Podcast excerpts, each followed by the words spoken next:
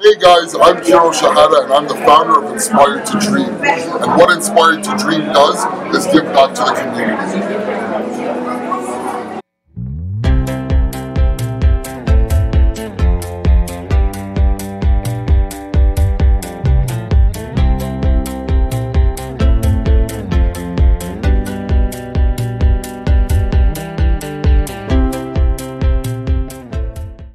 Hello, everyone, and welcome back to the Wednesday Women Series. This month, we have a very special guest, Kiro Shahata from Toronto.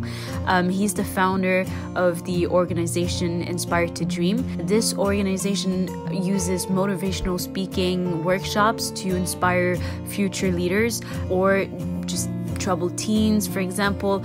The purpose of his organization is to show that your past does not determine your future and you can still achieve your dreams no matter what. On this note, check it out.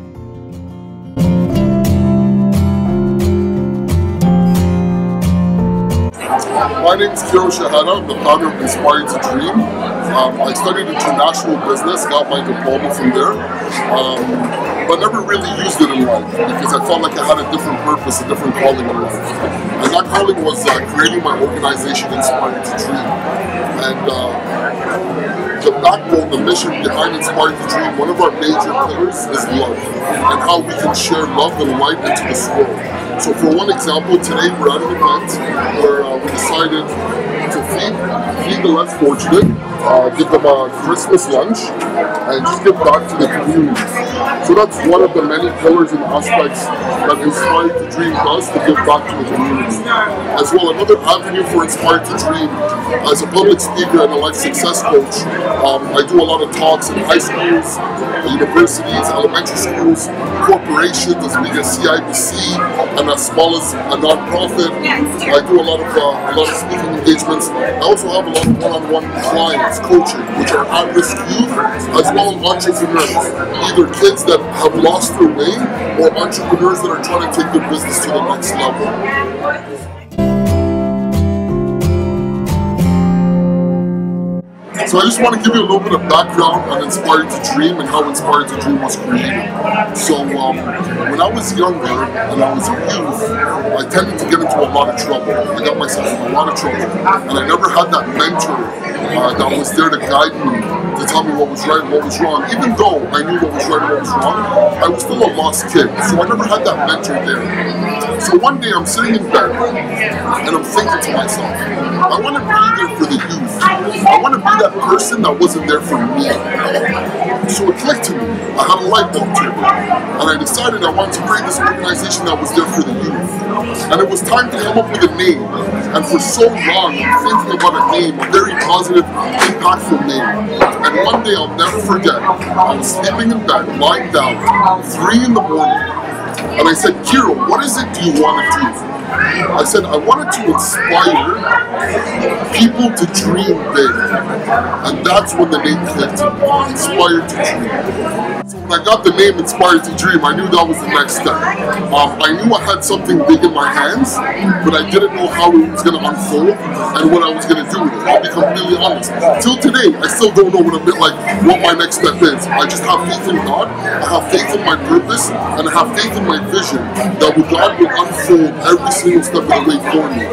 But it's been five years now. It's been a long, great journey, and um, give thanks to God. It's been a wonderful one. So how did things really come about? When I came up with the name, I started digging into certain aspects in life in certain areas. I started, you know, connecting with the YMCA because I knew it dealt a lot with youth. Um, I started connecting with other organizations that had to do with youth. And I just asked them simply to come in uh, for a few minutes and just share few words of wisdom and hope with these uh, with these youth.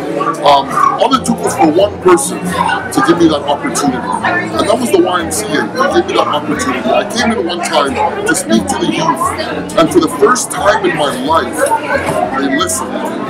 So that's when I knew that this was my purpose and this is what I had to work on to make it achievable. So there was a lot of barriers and failures and, and obstacles that either were going to break me or allow me to grow bigger and stronger than what I really was. So that's in a nutshell, you know, the theory behind Inspired to.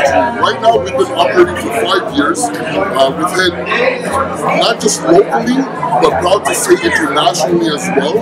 We've hit Africa, Kenya, Tanzania, the Dominican Republic, Egypt, Bolivia. We've done tours around all these countries, speaking tours in high schools, tours in villages, giving back to the less fortunate, leaving generous donations, leaving behind hygiene products, uh, and, and that's just that's what we love to do.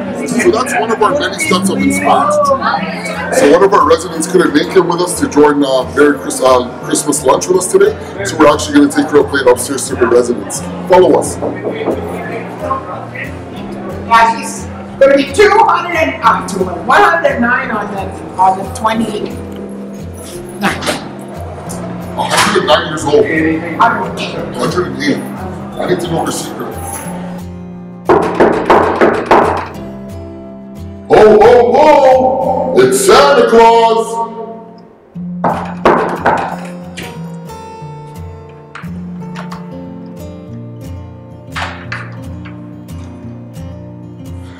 Hello, oh. how are you? Oh, okay, sweet boy. This Merry Christmas lunch, sweetheart. John. Can you can you hold it? You got it? Okay, you move back. You move back. Let go of the door. I'll hold this. You hold this with both your hands. No, no, no. Hold this with both your hands.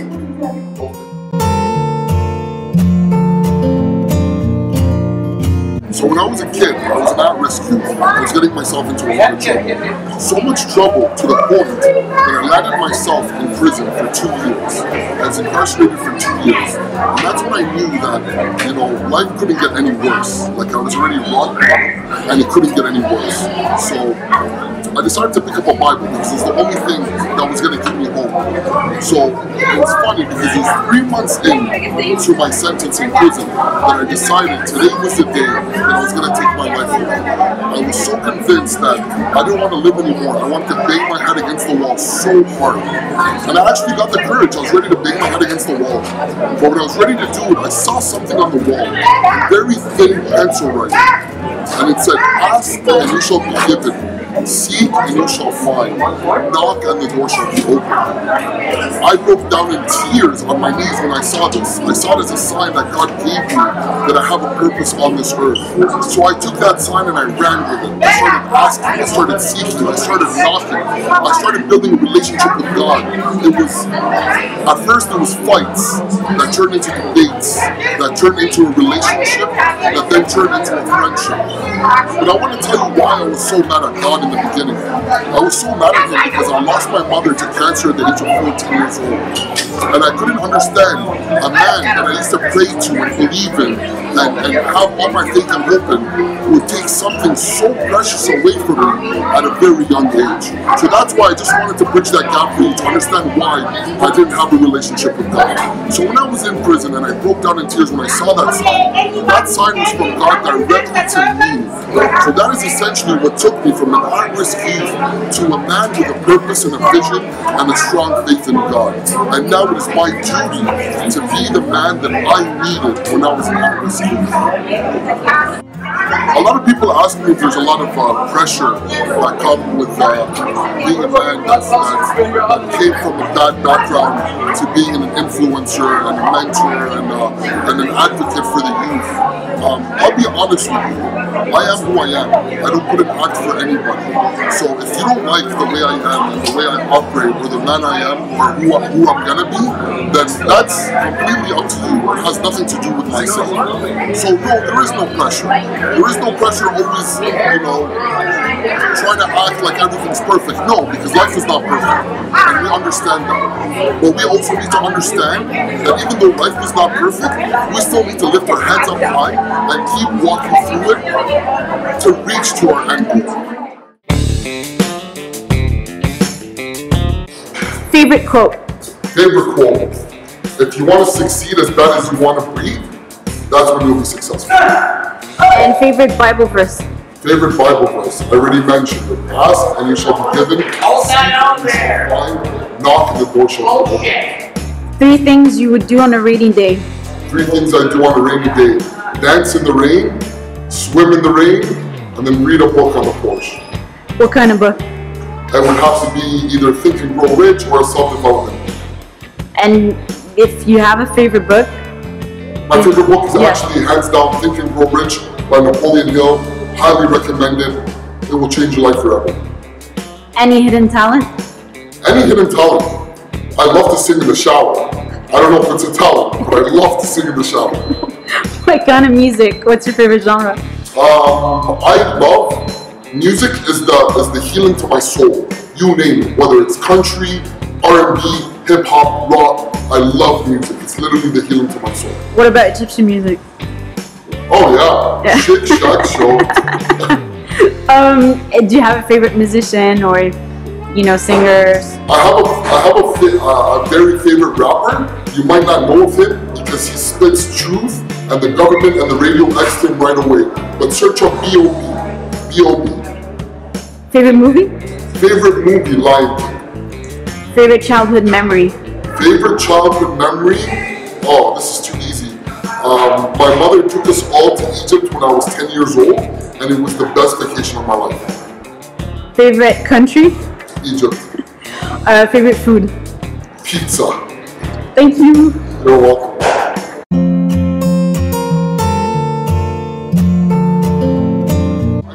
Prior that there was a void in our community and that Inspire to Dream was filling that void. I want to tell you what that void is and I want to tell you why there's that void. So we have a, long, a, young, a lot of young kids these days either growing up in a single parent house or growing up without any parents or growing up with parents that neglect them or just growing up in an environment that they're surrounded with that's not the greatest. So what do these kids tend to do? They tend to get themselves in trouble. And what is that void? The void is that mentor. That void is that reason of voice. It's that person to reassure them, to confirm for them that the life they're heading down is not the right life. It's not the life they want to live. It's also to reassure them that the peer pressure around them, they don't have to fall into. And I also want to reassure them that their past does not determine their future. So even if they made a mistake last week, even if it's gonna it's gonna break them, it's okay. You still have your whole life ahead of you. You need to embrace your faults, embrace your mistakes, and grow through them. I always say grow and not go through them because you always need to grow through your trials and tribulations. So there's a big void here in our community as well as abroad internationally. A void for I want to say in particularly male youth. Male youth, they're misguided and um, a lot of time, a lot of them fall into pressure. So I just want to be that mentor in that void that pulls their hand before it's too late. Or even if it is too late, I'm still guiding them. I'm still walking by their side until the end result. At the end of the day, all we're trying to do is make a change in our world. The youth are our future, and without our youth, we have no future.